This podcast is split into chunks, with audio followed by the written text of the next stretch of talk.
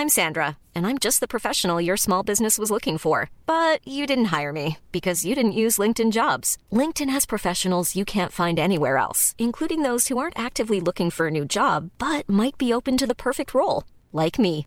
In a given month, over 70% of LinkedIn users don't visit other leading job sites. So if you're not looking on LinkedIn, you'll miss out on great candidates like Sandra. Start hiring professionals like a professional. Post your free job on linkedin.com/people today. Everyone knows therapy is great for solving problems, but getting therapy has its own problems too, like finding the right therapist, fitting into their schedule, and of course, the cost. Well, BetterHelp can solve those problems. It's totally online and built around your schedule. It's surprisingly affordable too.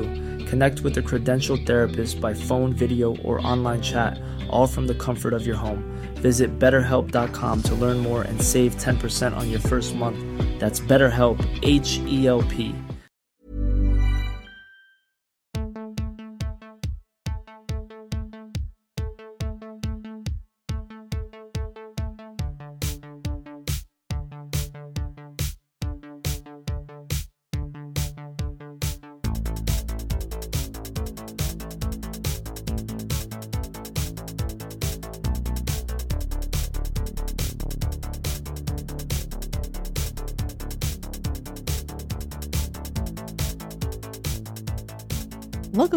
Rad Dad, where we look for better dads one movie at a time. I'm Kylie, I'm Elliott. and we're going to talk about the movies we watched this week before crowning the baddest dad and raddest dad of them all.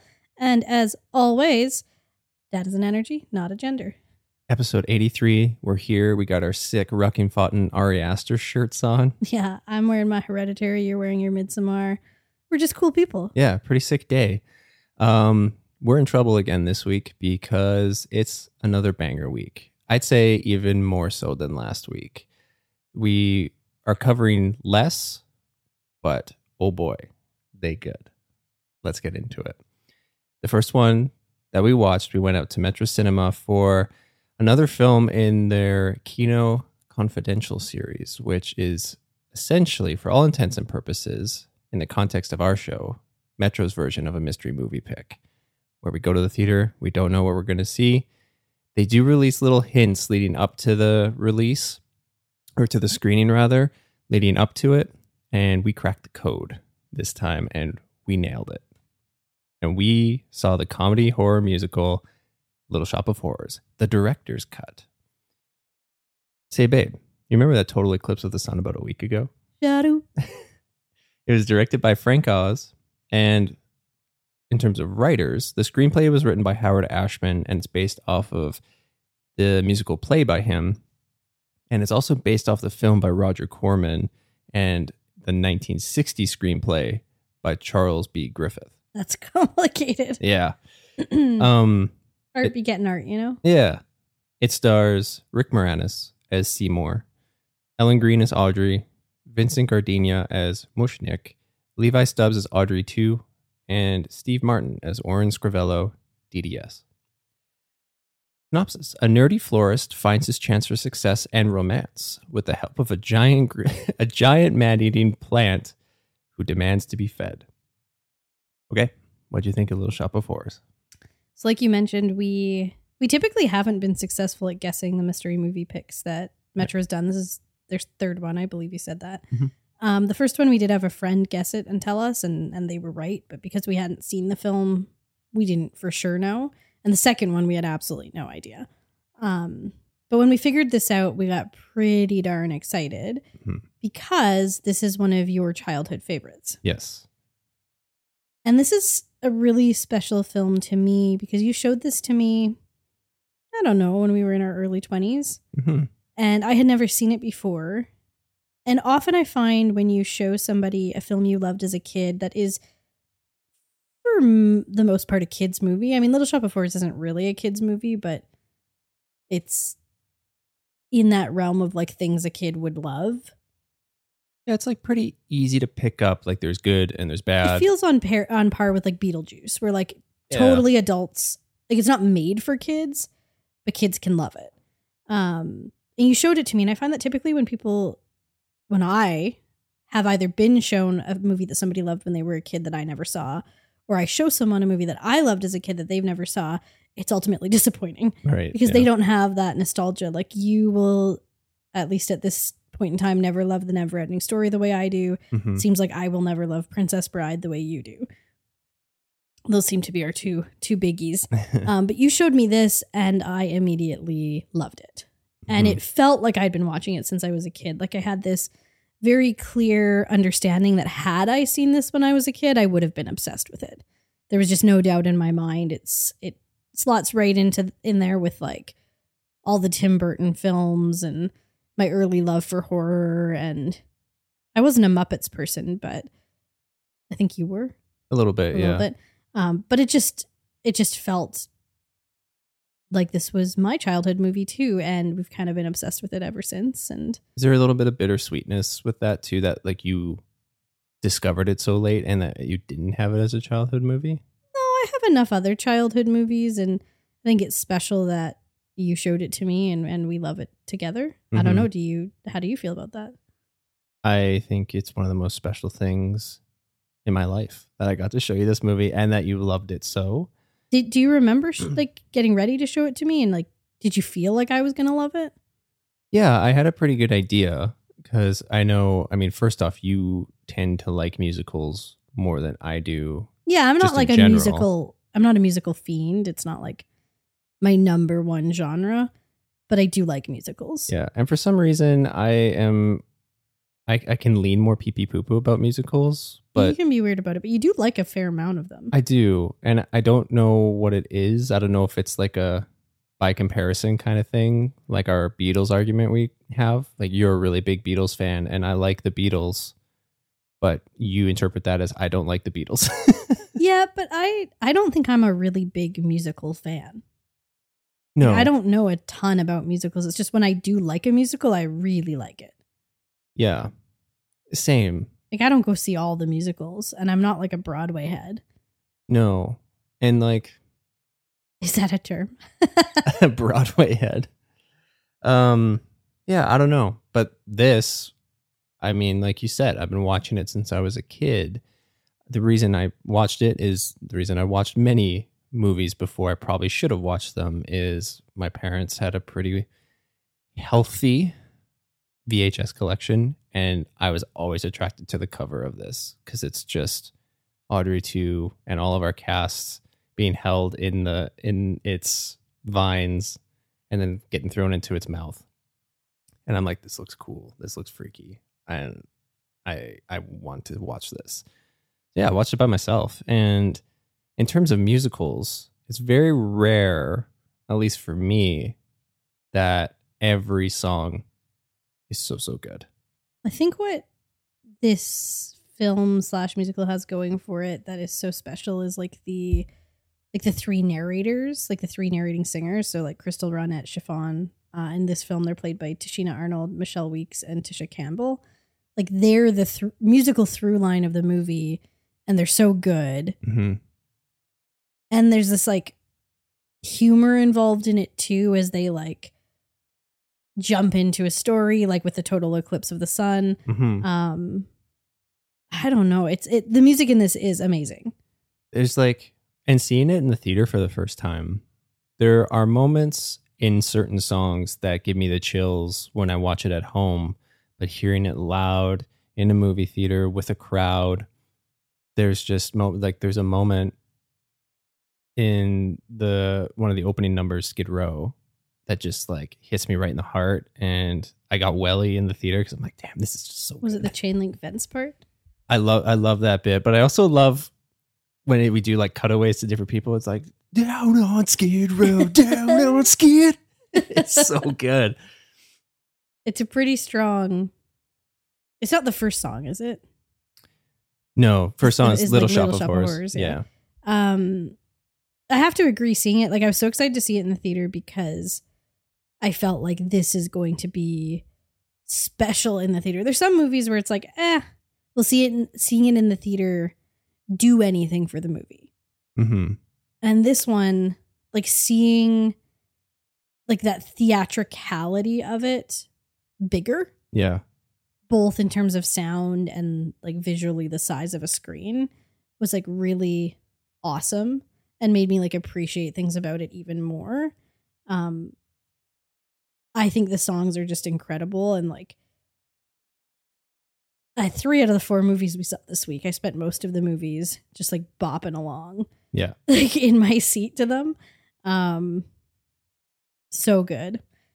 I, I like one thing that I, I do wonder that could have made the experience in the theater a little bit better is that because it's part of this Kino Confidential and it is a mystery, like nobody would know that this was coming, and I feel more people would have, and the crowd is divided.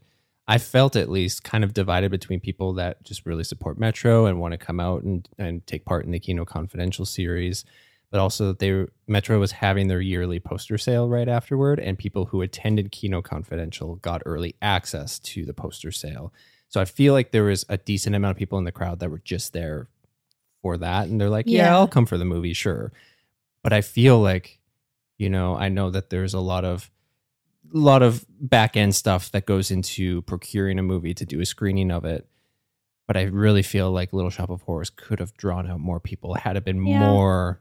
I think it could have Marketed. been more like when we saw Pee-wee Herman, Yeah, where yeah. you've got people who love it a lot and then like wanting to bring their kids who maybe have never seen it.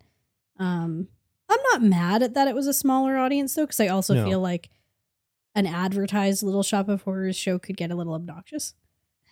yeah, and it wasn't. Like it was a really really really good audience except for the one man in front of us who was who was really fidgety and he had his raised to smart watch on raised to wake and it was a very bright raised to wake. Um that was you know. We talk about phones a lot, but yeah, like put your put your smartwatches on like theater mode. yeah make sure they're not raising to wake because if like this person kept like scratching their head so every time or like just like putting their hands on the back of their head and like leaning back and every time they did that their watch would turn on yeah, and it was like smacking our faces. It's like ah. but other than that, the audience was like pretty sick. Um, I wanted to say quickly too, just kind of circling back to, you know, me showing this to you. Not only am I really happy and it brings me so much joy that I did get to show this to you, but I love that you love it so much and now we get to love it together. oh, I completely agree. And I've interestingly, unlike say with a Jaws, I've never felt like this is just your movie. Mhm. I think that's because like when you first showed it to me, it's not like you'd been talking about it our whole relationship. It was just like, oh, this is a movie I loved when I was a kid. Whereas Jaws, it's like this is my favorite movie of all time.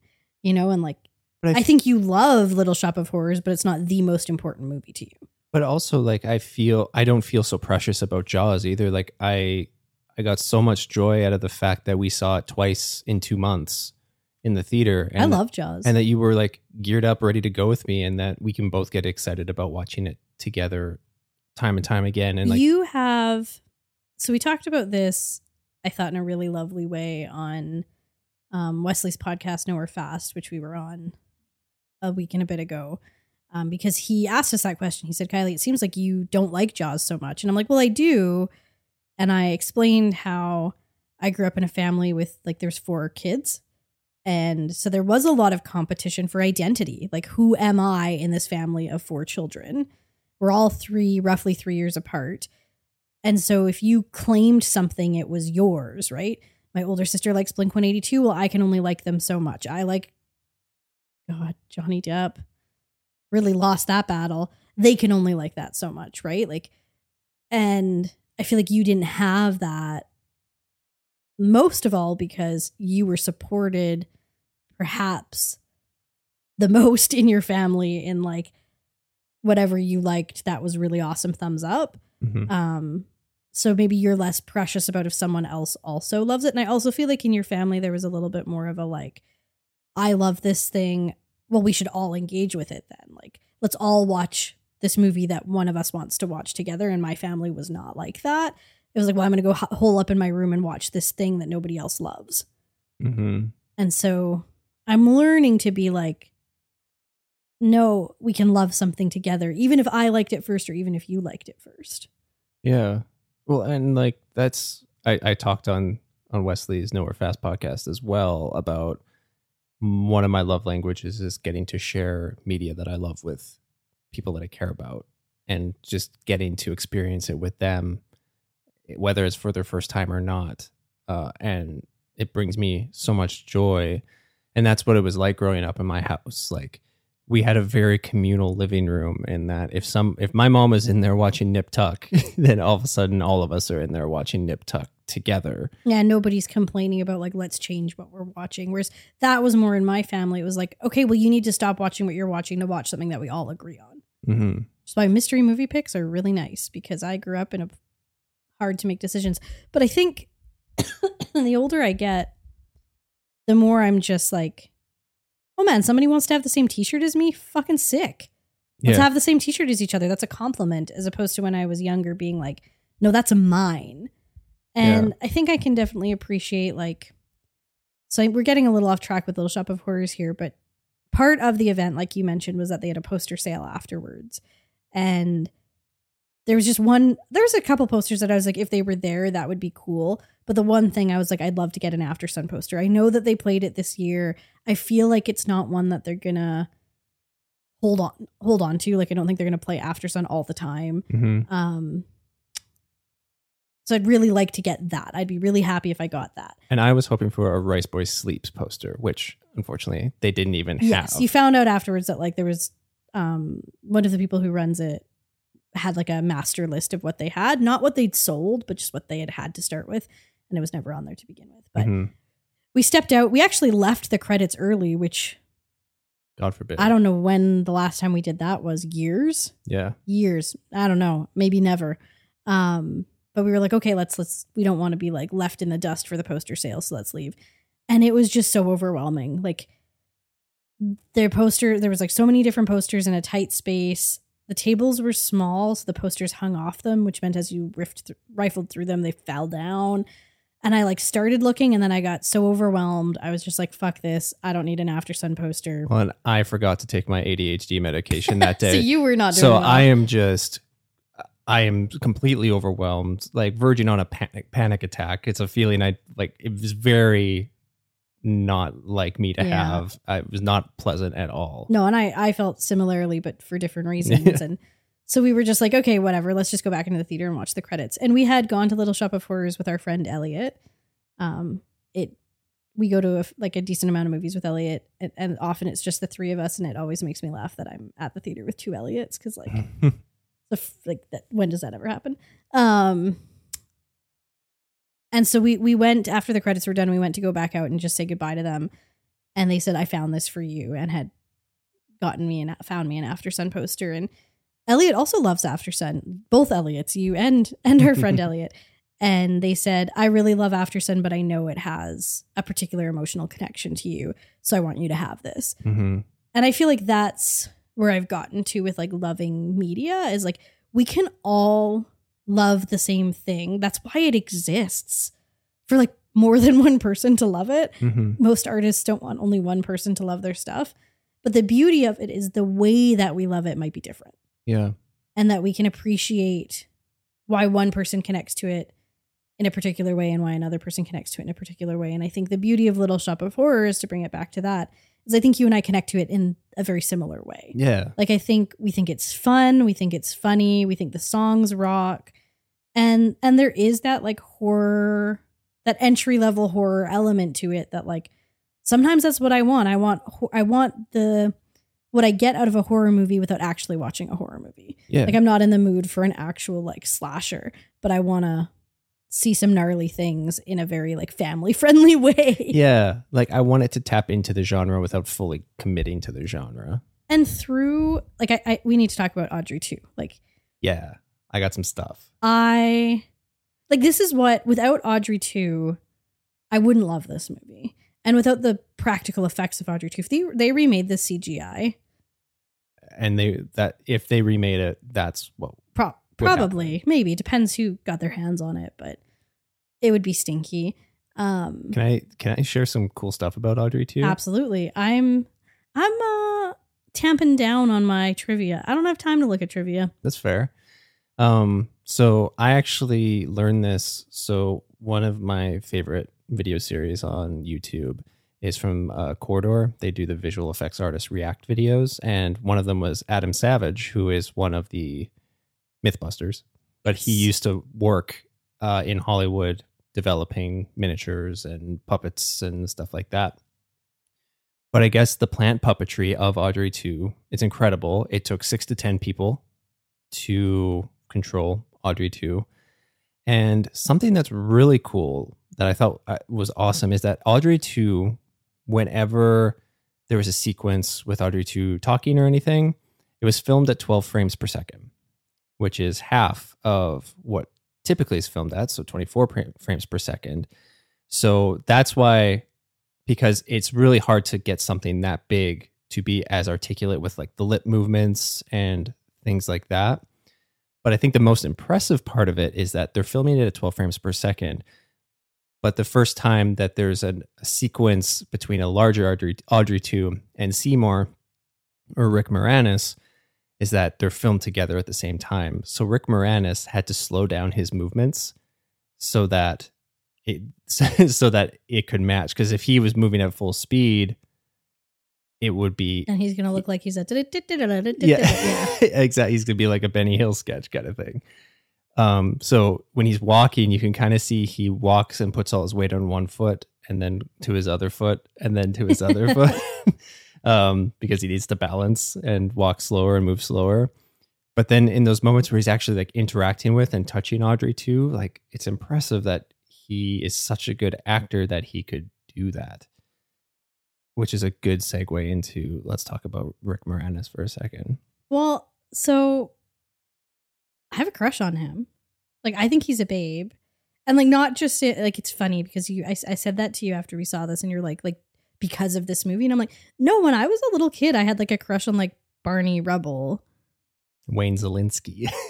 is that his name? No, Honey I Shrunk the Kids. Yeah, I had a, less in that but still there was like something about him that I liked and then like sweet stoner guys are kind of my kryptonite. Mm. And so like Bob and Doug McKenzie too, like that kind of like the, the, strange brew. I get like, they're not stoners. I think they, they drink, but they've got that stoner Wayne's World kind of thing going on. Mm-hmm. Um, and what I like about I was having this conversation with somebody on Letterboxd.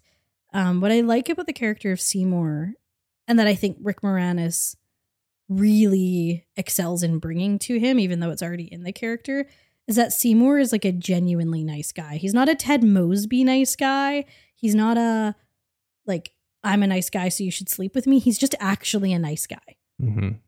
And I mean, to like in a, to a self-deprecating degree, like I'm a nice guy. Like I don't think he even sees himself as a nice guy. Just like I'm not worthy of these other people, right? Well, but like he believes in like the fundamental goodness of people. Well, and Rick Moranis plays Seymour so well that you you feel like he doesn't accept that he is just a nice guy and that he he almost conveys that he's a burden on the world. It's sad. It is really sad.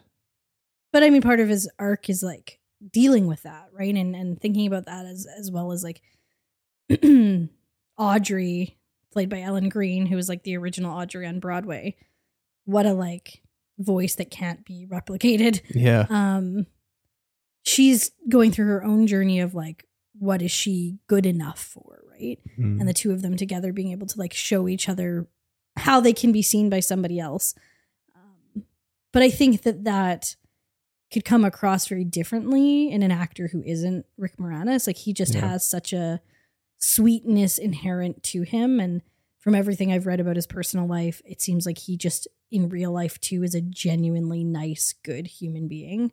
Mm-hmm. Um, and so I, I love getting to see him, and and I, I, I like his singing in it, and yeah, it's really suddenly great. Seymour is one of my favorite songs of all time. Oh man, another moment that gives me the the chilies is in the in the first duet that he has with Audrey 2, where there's like this re- it's really up tempo and like really fun with Audrey 2. Then we cut to Seymour and he's like, I don't know. I yeah, me too. I, I don't, don't, know. know. That was so funny. Strong reservations. the lyrics are like the movie is funny and smart and yet doesn't take itself too seriously. And just to like briefly go back to Twoey, I love that he calls the plant Twoey. Like Twoey is so cute when it's little.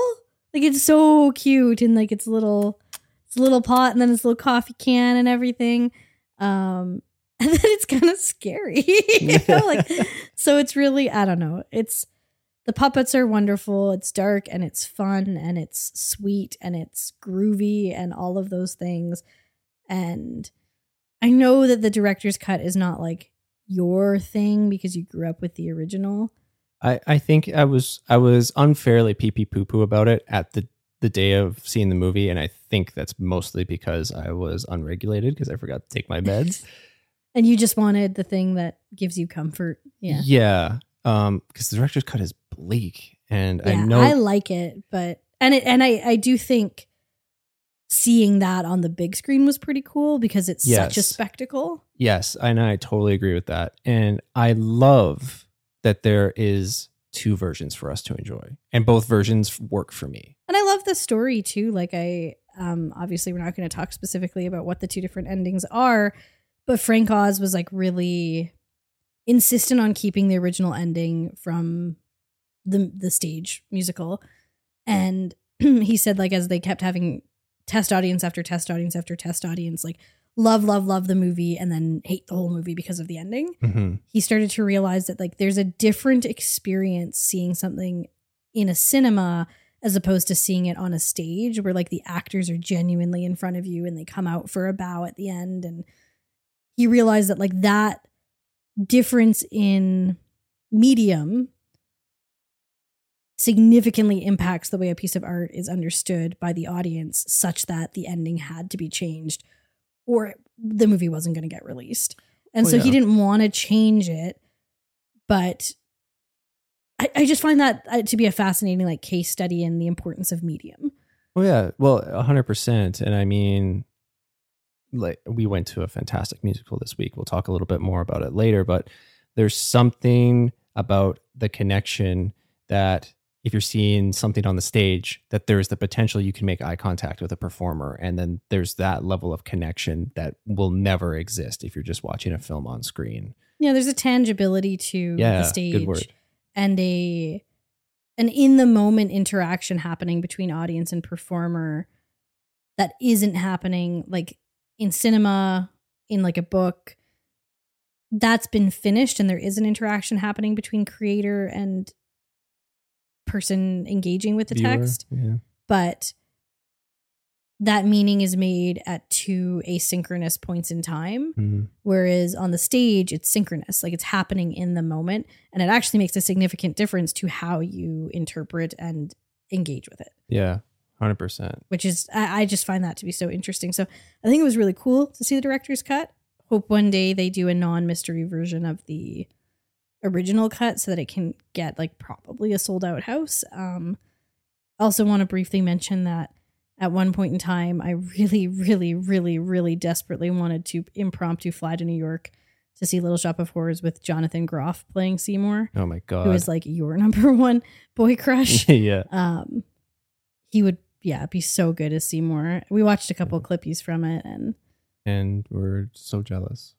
but this movie it's it's so special that we love it together that you were able to like bring me into the fold of something that means so much to you and we can both love it equally um and it was really cool to get to see it in the theater Yeah, 100% agree.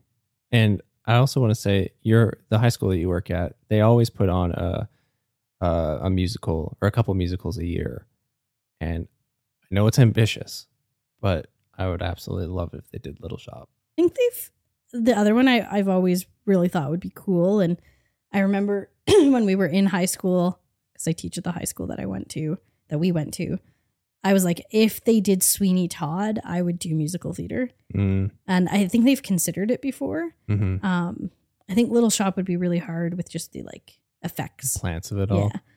Um, Yeah. Also, it's a really small cast, and they're Mm, always looking to balance the number of students who are in it. And then they're also looking to like they have to consider the gender breakdown of a cast depending on which students are enrolled. Yeah, that's so when they have years with like more male students which is awesome they have to look at at plays that either have like non-gender specific casting um, or that have more male characters. Yeah, no, that's fair. Not that I want to hold on this for too much longer, but I just also wanted to call out Ellen Greene, who is incredible, was also in one of our favorite shows that we haven't revisited in a long time, but Pushing Daisies. Oh, is she one of the like Yeah. older ladies? Yeah. Oh, yeah, I did really like that show back in the day. Yeah. Don't know if it holds up. It has an 8.4 on IMDb. Feels like it might have some manic pixie dream girl energy, but who made it? Bryan Fuller. Yeah. Fuller. It's just it kept adding to his name. I've liked. I I, I bet it holds up. I bet so too. And Lee Lee Pace, Pace. is an, also another boy crush of mine. Oh, yeah, handsome, handsome man. Okay. This was great. I love this movie and I'm so happy that we'll get to continue loving it and watching it forever. Uh, how does Little Shop of Horrors make you feel? It just makes me feel unfettered love. I'm obsessed with it. Mm-hmm. You? Just filled with pure joy. Yeah, one of my all time fa- one of my all time faves. Yeah. Okay, we went to a very interesting experience, and I wasn't even sure like how we would talk about it on the show. So we'll we'll see how it goes. Um, we went to the IMAX synchronous World showing premiere. premiere of Stop Making Sense, the 1984 documentary music show from the Talking Heads. It's, Yeah. a, it's a live concert, but it's not live. Oh my god, I'm fucking this up. Um, it was directed by Jonathan Demme of Silence of the Lambs fame. yeah. And in terms of writing credits, there is a writing credit to both Demme and like the Talking Heads as a group. So it features the Talking Heads. Uh, Mhm. The four main members of the Talking Heads are David Byrne, who does guitar and vocals, Chris Frantz, who does drums and vocals, Jerry Harrison, who does d- guitar, keyboard, and vocals, and Tina Weymouth, Weymouth, who does bass, percussion, and vocals. And then they had an extended lineup with Bernie Worrell, Alex Weir, Stephen Scales, Lynn Mabry, and Edna Holt, who did a variety of instrumental and vocal work. Synopsis Considered by critics as the greatest concert film of all time, the live performance was shot over the course of three nights at Hollywood's Pantad Pantages Theater. Pantages? Pantage. Put on your pantages. in December of 1983 and features the Talking Heads' most memorable songs. What did you think of Stop Making Sense, the IMAX world premiere? Three things right off the bat. First, this is a re release brought to us by A24. This is the first of the next three films that we watched this week that were, were distributed by A24. Um, second, this is, as you said, lauded as the greatest concert film of all time. I think that might be true. Third point, this was fucking incredible. I love this so much. I can't even tell you. it was such an interesting experience because like you really wanted to go and with a rare exception i'll always go to the theater like if Mhm. somebody wants to go unless i like have a moral objection to either someone who made the film or the content of the film i will always go Mhm. um and so i was like okay sure but i like didn't really i'm not a huge pre-recorded um comedy or music person be- because of what we just spoke about with like that synchronicity of like a live show and how something often feels seems to be lost in the recording of it. There's been some exceptions, like I think Rothaniel um, Mm. is done really beautifully to create a particular feeling to a audience who's sitting at home. Like I think that was thought about, but often I find that like live concert footage and live comedy is just like shooting the show and it it, it falls flat for me and I just wish I was there. Well, and it's also it's not just necessarily shooting one show, but shooting multiple shows and then cutting together of multiple Yeah. shows that have multiple energies and yeah. it doesn't always work for me. And so I do like live comedy and I love going to concerts, but I don't watch recordings of those things nearly as much as you do. Yeah. So I wasn't like so sure about it. I was like, I don't know, like I'll go. Okay. First of all, we ran into like so many people there. Everyone we knew was at this thing. like that's that's hyperbolic, but um, we ran into my fine arts department head, who I really love. Like he's one of my mentors of how to be like a good creative person, a good human being, and then also like a good teacher. hmm Really, really lovely, lovely human being. But then we also ran into my favorite teacher of all time, hmm um, who was my high school grade 10 and 11 English teacher. And she was there with her husband and her son, who we're, we're, we have a good relationship with the whole family. And so in, at the end of the, the film, when there was a break between it and the Q and A, I turned to the people. I was with that. We were with Elliott again, and I just said, "My favorite teacher of all time is here, and I need to go say hi." And it was just big hugs all around. Oh, she, her brain was melted. Like she just kept saying, "That was so good."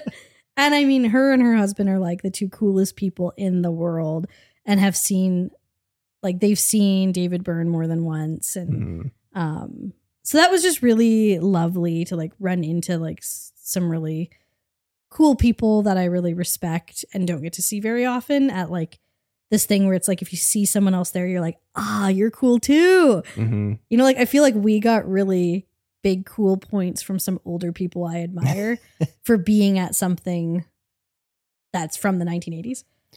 yeah, a lot of like, what are you doing here? It was really, really cool. But when it came to the actual show, I wasn't so sure how I was going to feel about it. And it took a little bit. Um, one of the reasons being that Cineplex didn't make it clear that the show was going to start right at the start time. And so people were coming in late, Mhm. likely some on accident. Six o'clock's really early for a weeknight, Mhm. but also some people probably trying to like skip the credits and missing 20 to 30 minutes of the show.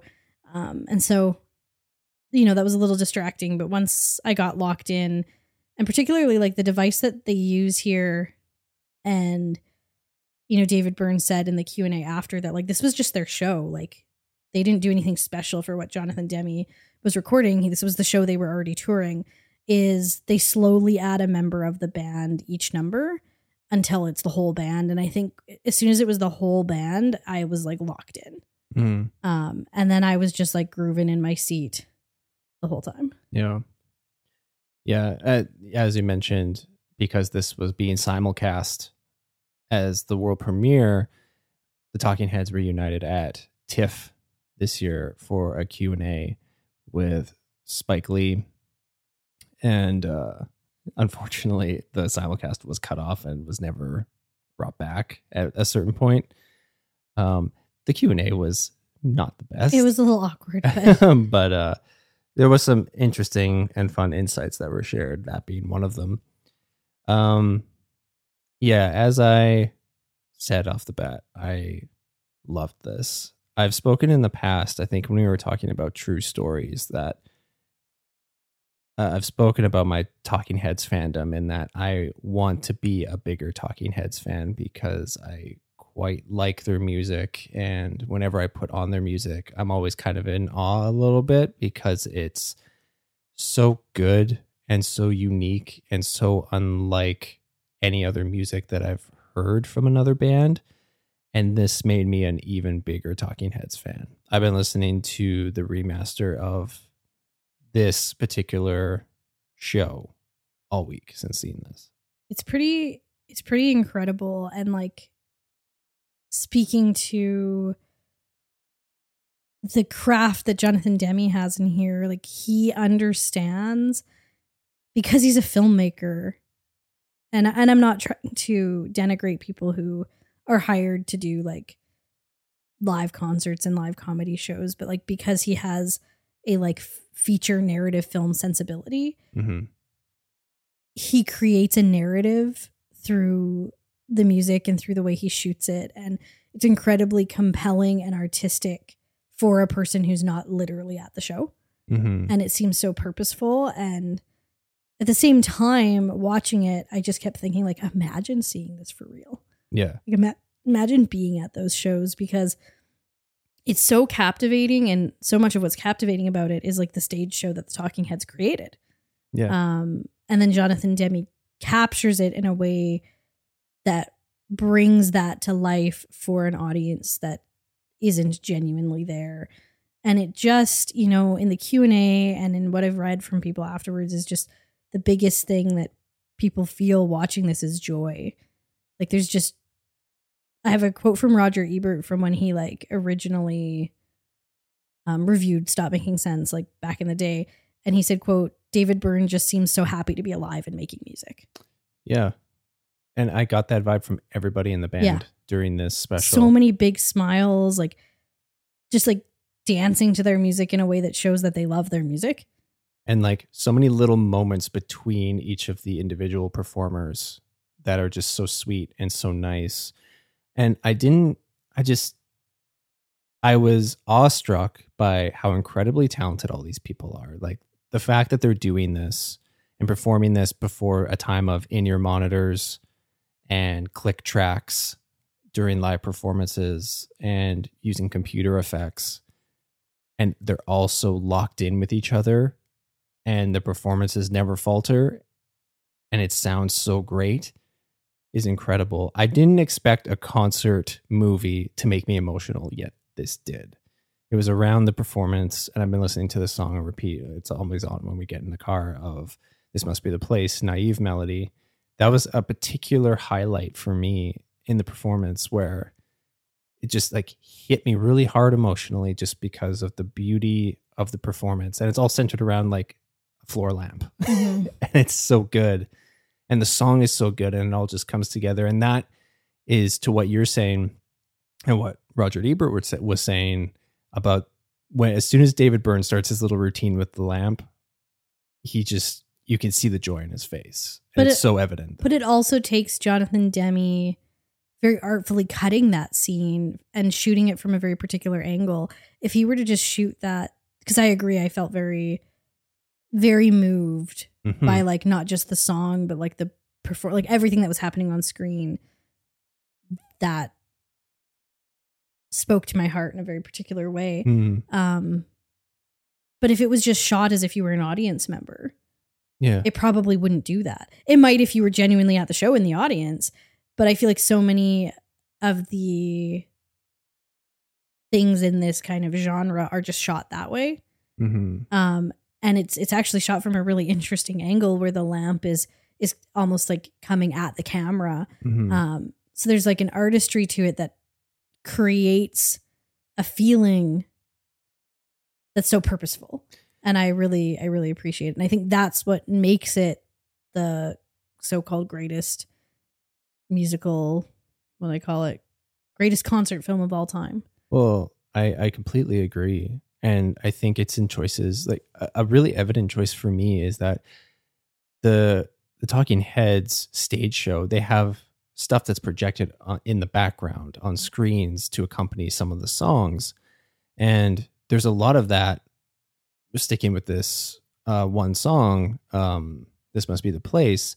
They have a lot of that happening, but Jonathan Demme chooses to focus on the players Yeah. and have little intimate moments and close ups and shots of them as opposed to consistently showing the whole stage so you can see what's what everything is. He's wanting to focus on the people instead of Yeah, he's he's doing something different with that show, such that even if you were somebody who was in the audience, you're now going to get a different experience watching Stop Making Sense. And if we're translating something to a different medium, I feel like that's what we should be doing. Mm, And I think that speaks to like what Frank Oz learned in making Little Shop of Horrors. Different mediums require different things.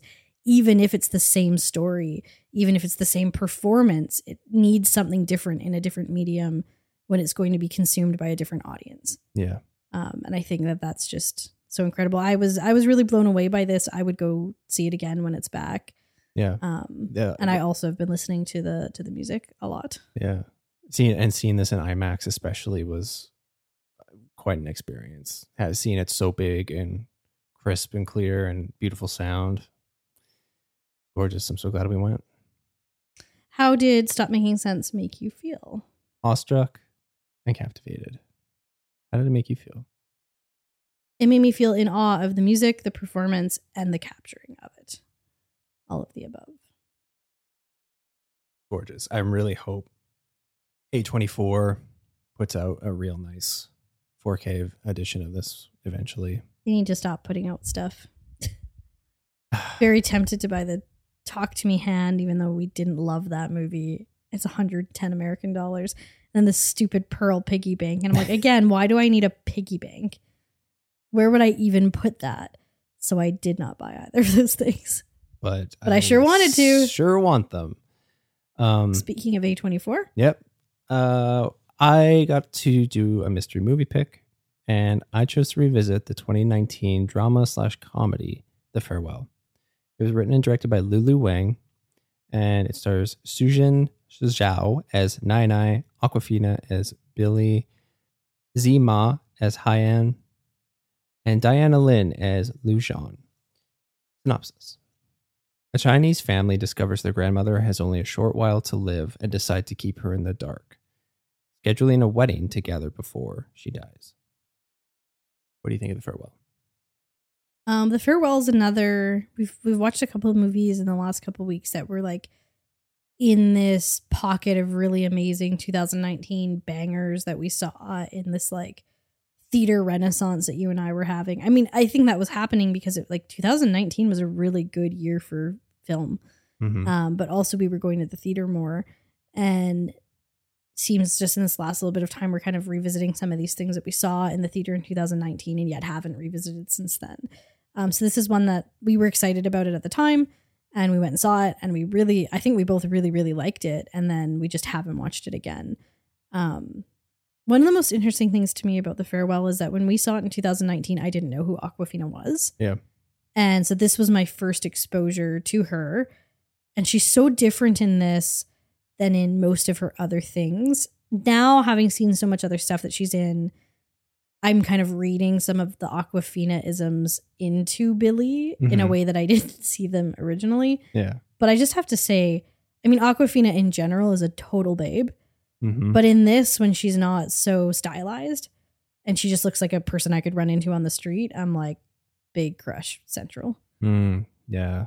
When she's just like a real person and not a not a character, um, big big big crush on her there. Yeah. But- the, the more familiarity with her is nice and just having more context for her on this rewatch just it it added a lot more for me. And and uh, like and I'll just say too, yeah, when I saw this with you in 2019, I quite liked it, but I didn't connect with it the way that I connected it with it on this watch. Um this hit a lot harder this time. It's a really really really quietly beautiful film. Yeah. I think there's uh, danger that people would come away from it thinking it was boring, but I think that it's doing something so quietly and slowly that if you don't allow it to creep up on you, you'll miss it. Hmm Because this is a film that like and I and I remember this happening to me the first time we saw it too, but I think even more so this time where like something is mounting in my heart that I don't even realize is mounting in my heart. And then all of a sudden it just like bursts Yeah. and you're like, whew, I didn't even realize that that was like, in some ways, it's similar to Aftersun in that sense of like, you don't even realize that all of a sudden you're going to feel a particular way and then you do. Um, I guess like Aftersun as well, this is coming from like a really specific personal story for Lulu Wang. Like, this is the true. I, I th- what does it start with? Um, based on a true lie or something like that Yeah. and I was reading a little bit about this, and it's really heartbreaking the journey this went this went through to become what it is because Lulu Wang was looking for financiers for this and the only way that she would get funding is by adding a white character into the film and punching it up into more of a comedy. And so Mm. she refused. She was like, "Nope, I'm not going to do that. Like that's not this story." Um and that's a big change, like to shift tone 100%. and genre. and she but she refused and i think it being a personal story i have to imagine is part of the reason that she was able to refuse despite i'm sure the temptation of money and and like getting to make a film. Um, but what she did instead is she did an episode of um, this american life on this. Oh, and it was called what you don't know. And that came out in 2016 and then she got funding. Mm, after she because I think it became quite a popular This American Life episode. Um and it's such a brilliant movie that wouldn't it would be forgettable if it was changed to make financiers happy. and what a perfect home it found in A24. Like this just is so at home with what an Aftersun is or what the stuff Mike Mills does or even everything everywhere to a degree. Or Moonlight, Lulu Wang and Barry Jenkins are married and they are an A24 power couple. Holy shit. You didn't know that? No. Yeah, they, yeah. Jesus. They are an A, they are the A24 power couple. wow, that's wonderful. shit. Um, And they seem like two very thoughtful, intentional smart people. Yeah. Yeah. Yeah. Like th- this has kind of been a week of watching movies that are so good that I'm revisiting clips on YouTube. And this movie was no exception. I, I revisited so many. There's a, there's a so many amazing moments, especially from Billy Awkwafina's character. And there's one where she's having a conversation with her mom. Yeah, that one. That's always when I start crying because I'm just like, poof. I feel like what Lulu Wang does in this so brilliantly and so subtly is like through this hyper specific and kind of like it feels like a story that could go viral, right? This like we lied to our grandmother about her having cancer. Yeah. Through that, she ends up having this really beautiful, complex exploration of like familial love, like familial difference, and uh, of immigration, of like what it's like to be a child of parents who immigrated and to like have family still in like your country of origin, right? Yeah. But she doesn't hit you over the head with it. It's so nuanced and layered and difficult and complex. It, and then it builds to a point where it just takes my breath away. Well, yeah, I think a, a great examination of that, especially in the context of East and Western cultures, is this beautiful piece. Another scene I revisited from um, it's when Uncle Haiyan is it's a conversation between Billy, him, and her dad, and just talking about family and what family is meant to take on um, and the differences of what that means in the context of the East versus the West. And it is what he says is so beautiful and so impactful. And I can see how it can ruffle so many feathers from especially people in the West. I mean, look at that, right? Like this could be a viral story of like we lied to her grandmother about her having cancer from a Western lens, but then at least as the movie depicts, that's a common practice in the East, right? Like it Mhm. would, that wouldn't be a story. Um, I don't know if you know this, but the sister of Nai Nai, Mhm. little Nai Nai, she's called, is played by the real sister from real life. Oh, really? Yeah, like it's Lulu Wang's real aunt or real great aunt, I guess. Mhm. Um, I love Nai Nai in this. And I oh, especially she's love so good. I especially love the relationship between Billy and Nai Nai. I'm just I'm getting emotional thinking about the very last scene uh, in the film when they're in the car. It's yeah, it's really it's really beautiful and I feel like in some ways this film and a lot of other films from 2019 got done dirty by the pandemic because that eclipsed the success they were having. Like I I really loved this movie at the time and I hadn't thought about it a whole lot.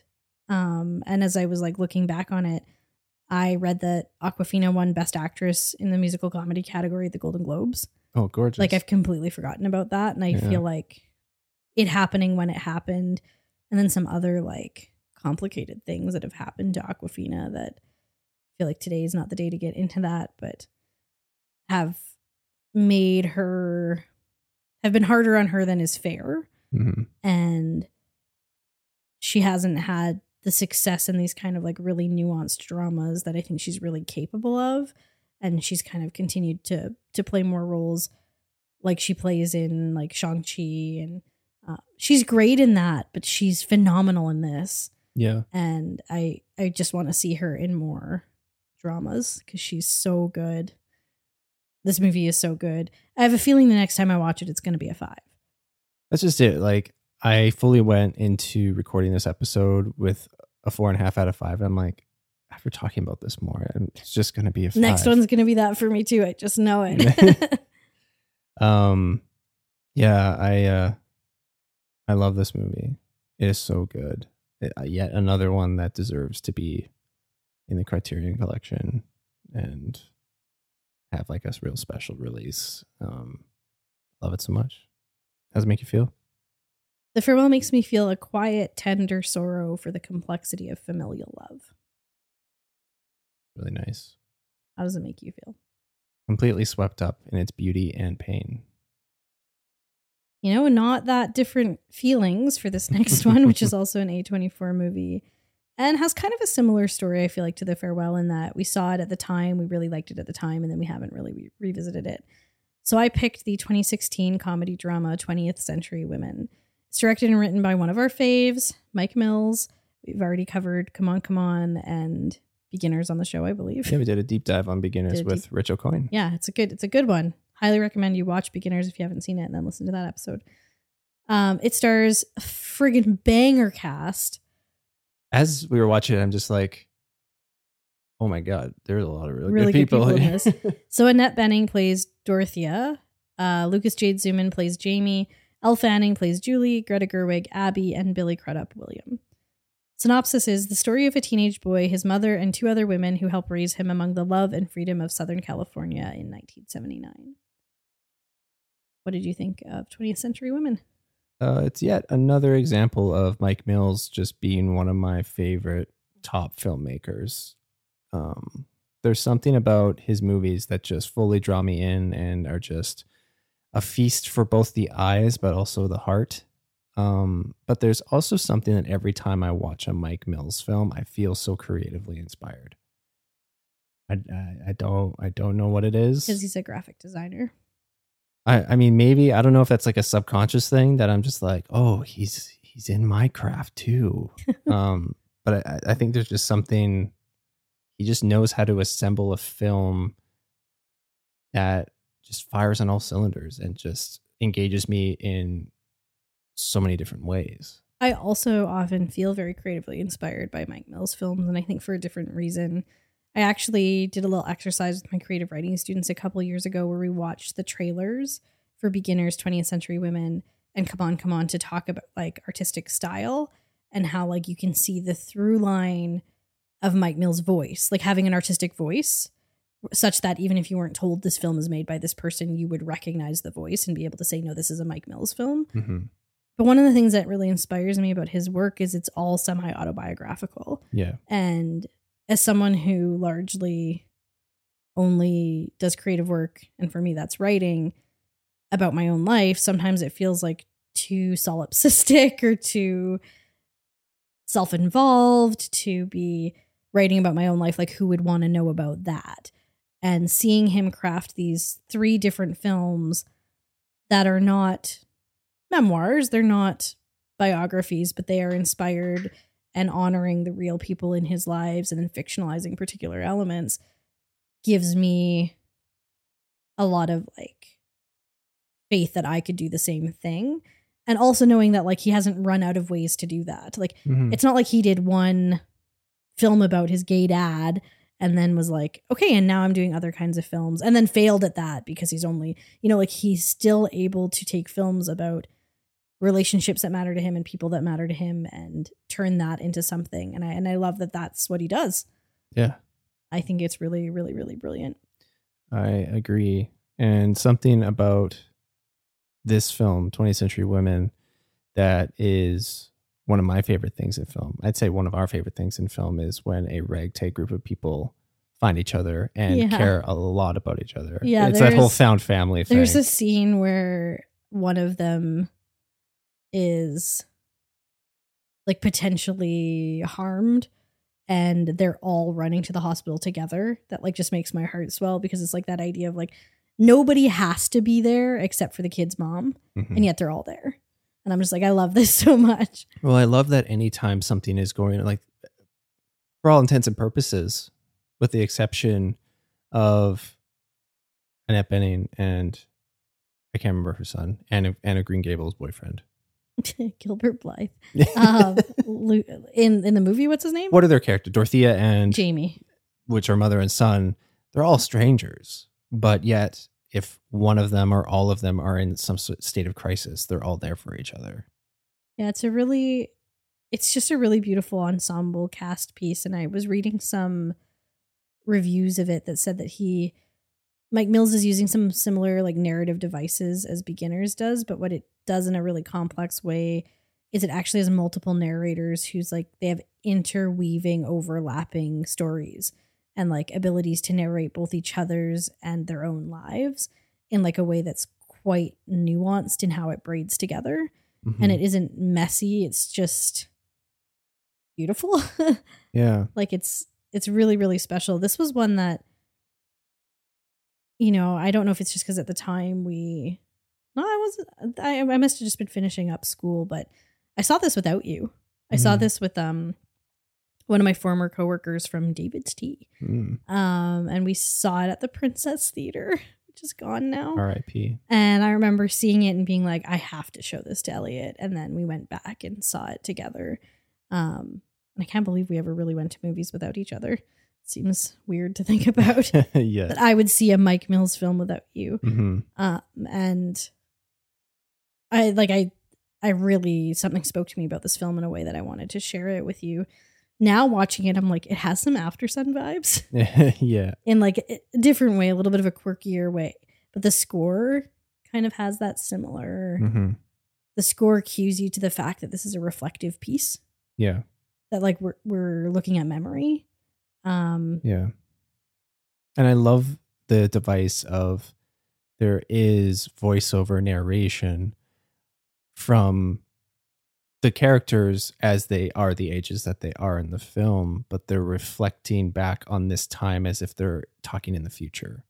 But they're still yeah, it's kind of like past, present, and future overlapping with one another in a really emotional way. mhm, this film just has some lines that even though I hadn't revisited this since 2016, I don't think there's some lines that I as I remembered that they were about to come up or I'm like, right. Yeah. That is some really insightful, emotional insight into I said insight twice into into what it is to be a human. Um, Mike Mills, his dialogue and his like insights into the world just get me every time. And Yeah. um There's one line delivered by Dorothea when she's talking with um, Abby about the way that she will never get to see her son. That's the line I was thinking of. That feels very that that gets me in a similar way as the "Us mother Stand Still" thing from Barbie, I think this one's better. Sorry, Greta. but still both involve Greta. Both involve Greta. I, I was also wondering if um the Birkenstocks and Barbie are an homage to Dorothea in this, but it's also interesting to watch this again now that we've seen Come On, Come On a couple times because I see the the way that Mike Mills is like shifting and evolving and and developing new parts of his style. I just finished reading a really fantastic book on creativity. It took me three years to read it, but that's okay. I started it in the pandemic and then picked it back up again this year uh, called The Creative Habit, and it's written by Twyla Tharp, who's a choreographer and dancer. Um, and so it's not, it's about just creativity in general. And one of the things she says in her last chapter is that the best artists, when you look at their oeuvre from start to end, they're they're such different artists. But then when you look at them in lineage, you see how one piece is begetting the next piece is begetting the next piece, and she gives as the like definitive example of that the Beatles. So you start with like a I want to hold your hand and you end with like a I want you she's so heavy and those look so completely opposed to each other. But then as you start looking through the albums you see how one album is pushing into the next album is pushing into the next album. And having just read that I see that here where like some of the things from beginners then push into 20th century women then push into come on come on. And it's not like he's getting stronger or better he's just changing yeah, and and doing new th- so what what she says in the book is it's about doing new things in a masterful way you've mastered one thing don't keep doing that push into a new kind of mastery I even see that in the John Waters journey we're on right now. totally Yeah, we are yeah currently watching a bunch of john waters films and then doing a special john waters episode so look forward to that. Yeah. Um. Okay, music is incredible in this movie. Yeah i picked it particularly this week because talking heads are prominently featured both in the soundtrack and in like the plot of the movie yeah. there's some phrases that we won't repeat on the show here that like when i hear that word in film i usually get so mad and yet it's so hilarious Yeah. and i love it so much in this movie in, context um yeah the soundtrack rips Yeah, it's. I mean, it's another reason to love the Talking Heads. I love all the Mike. Will Mike Mills loves older jazz pieces. He used them a lot in Beginners, and there's a few in here that are put on by Dorothea, and it's just so clearly tied to Mike Mills and his parents. Is like this is the kind of music that he listened to, his parents listened to growing up, and I, I really love it. Um, but I'll never forget this movie, not only because it's incredible, but it introduced me to the song Why Can't I Touch It by Buzzcocks, which good song. is one of my all time favorites. And I cannot thank this movie enough for introducing me to it. And what a perfect song to put over end credits to just make you sit in your seat and reflect on everything you just watched. That's why you got to stay till the end of the credits. 100%. I just think I love what Mike Mills is doing here, and I sometimes feel like people don't talk about 20th century women enough. They talk about beginners, and again, beginners has that fair the farewell thing of like, what an audacious true story of like, you know, your elderly father who came out as gay after, you know, like, hmm and then come on, come on has the whole Joaquin Phoenix thing going for it. And I can't help but wonder if like 20th century women isn't talked about as much because it's about women. Mm. Um, and Mike Mills has said that like the character. So he has said this is a quote from him. The character of Jamie reflects my own experience. The characters of Dorothea and Abby were inspired by my mother and older sister. The character of Julie based on experience of my friends. And then quote. I felt like I was raised by my mom and sisters, so I was always appealing to women in the punk scene or women in my world. I always leaned to them to figure out my life as a straight white guy. This movie is a love letter to the women who raised me. And that's really beautiful because I Mhm. feel like you totally feel that by the end of the movie that like this was about honoring his people. And he has said like while there's fictionalized elements to this, like I believe his his parents were to- together until his mother's death. Um like he said the character of Dorothea is his mom. Like that's just what she was like yeah. and she's so yeah she's very special i don't know i really i really love this movie and i was having some very reflective thoughts yesterday because the character of abby was born in 1955 and my parents were born in 1956 and the character of jamie was born in 1962 and your parents were born in 64, 65. right so like watching this movie set in 1979 abby is roughly the age my parents would be and jamie is roughly the age your parents would be hmm and that felt really fascinating to think about Yeah. because they feel more modern than i imagined than i can imagine our parents being yeah.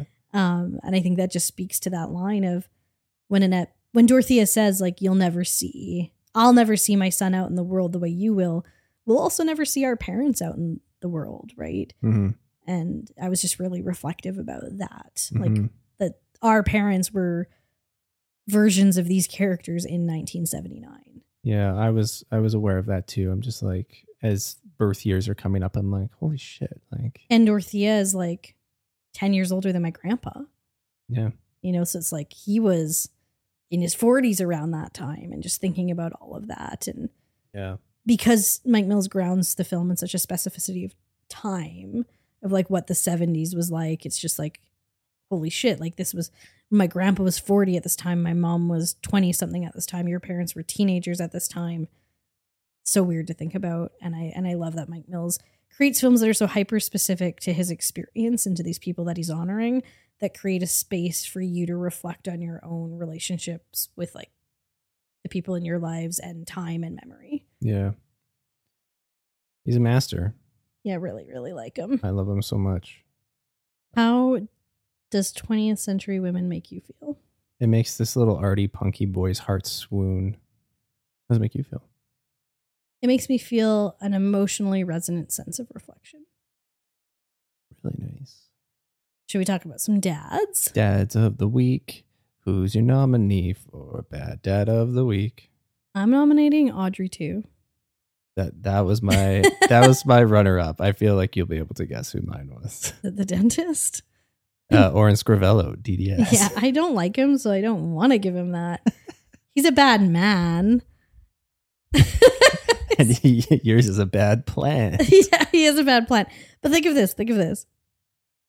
Audrey 2 is just one little shitty manipulative plant. Oh yeah, hundred percent. Like, once you get the full arc of Audrey 2 and the many Audrey 2s like him, fuck that guy. Well, and what's kind of nuts is that Audrey two is so manipulative, but yet doesn't really bury the lead about that. No, feed me. yeah.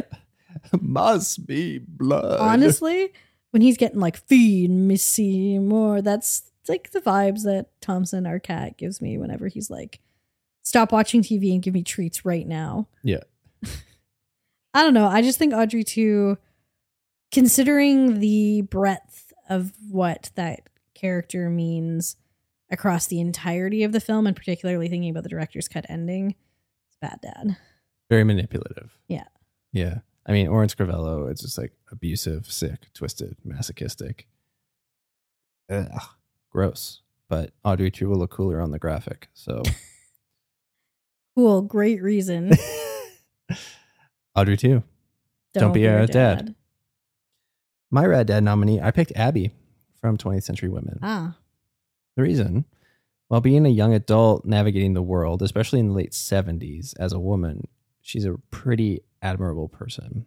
She pursues her passions. She's unselfishly there for the important people in her life. I love where she lands politically. I would love that in a parent. She's supportive, and her taste in music is top tier. Would you pick? I picked Dorothea. Yeah, yeah. I feel like it's hard not to give her that ultimate title because I think that for everything you're saying about Abby, Dorothy is also guiding her there. Like I think Dorothy is acting as a parental figure for everyone in that house and everyone not in that house, like including um Julie. And I find her to be like strong and even when even though she has like some stubbornness to her, like moments where she's perhaps being a little bit willfully ignorant, she ultimately always comes to a place of reflection about that. Um, I love that she acknowledges that she can't parent completely on her, her own and that like it takes multiple people to support any individual. Um, I love that she knows when she's messed up and like apologizes for that. And I love the like care and love that she gives to everyone. Like there's a really beautiful moment in the film where like Julie has done something that she believes Dorothea will hate her for. And Dorothea parents her in that moment by just like giving her a hug and a kiss on the forehead and saying, It's okay. Like, I'm not mad at you. And I feel like Abby's just like not quite there yet. Like, Mhm. you know, Abby feels, and I mean, true to what Mike Mills said, it feels more like big, cool big sister.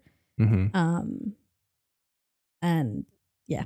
Well, and I think something that's really incredible about the character of Dorothea in the film is that as a parent, I feel like a, I mean, not being a parent, but a emotion or a sense that you is quite common is fear. And Dorothea chooses to almost reclaim that sense of fear in new ways, even when it's drawing her into how a parent might typically react, or in some cases, maybe should react. She's resisting that pull and trying to approach it in a new way that might be constructive or helpful or beneficial. And even though she's not perfect, like she definitely has moments where she messes up. I feel like she always reflects on them and and I love her sense of honesty. Like her honesty is where sometimes she mucks up a little bit, but Yeah. yeah, I I, I really like her. Yeah. Uh, I'm I'm here for it, Dorothea. Yeah, for sure. Okay, Dorothea, Be our be dad. your dad. Rad Rec. Go to the theater. and not the movie theater, The theater. the theater. Um, we spent some money and went and saw the final show in Edmonton of the musical Six, and it was Incredible. Yeah, it was amazing. And, you know, that thing we talked about when we were discussing Little Shop of Horrors of the that feeling you get when it's happening live in front of you is so special. And I feel like, you know, I we we went to a couple fringe shows when they were here, which is um, much more affordable than like a full musical, but getting out into to some live theater regardless of like what it is and and the like looking at the various price points whether it's even live comedy just getting out and doing some like live show stuff i think can be be really wonderful um we are going to see little shop of horrors in november as well and we're really really excited about So that So excited. so yeah go to the theater Yeah. Um, production's big or small. Seek some out in your community. Love it. Kiss, kiss. Bang bang. Thank you so much for listening. We drop a new episode every Thursday. You can follow us and slide into our DMs on Instagram and threads at baddad.raddad. Get a sneak peek at what we've been watching on our individual Letterboxd accounts. The usernames are in the show notes, and we would absolutely love you forever if you would share us with the rad people in your life and drop us a rating, review, or follow on Apple Podcasts, Spotify, or wherever you're listening from. That's going to do it for these mean green mothers from outer space this week. So until next time, I'm Kylie and my dad's dead. I'm Elliott. My dad's a deadbeat. But remember, Not all dads have to be bad.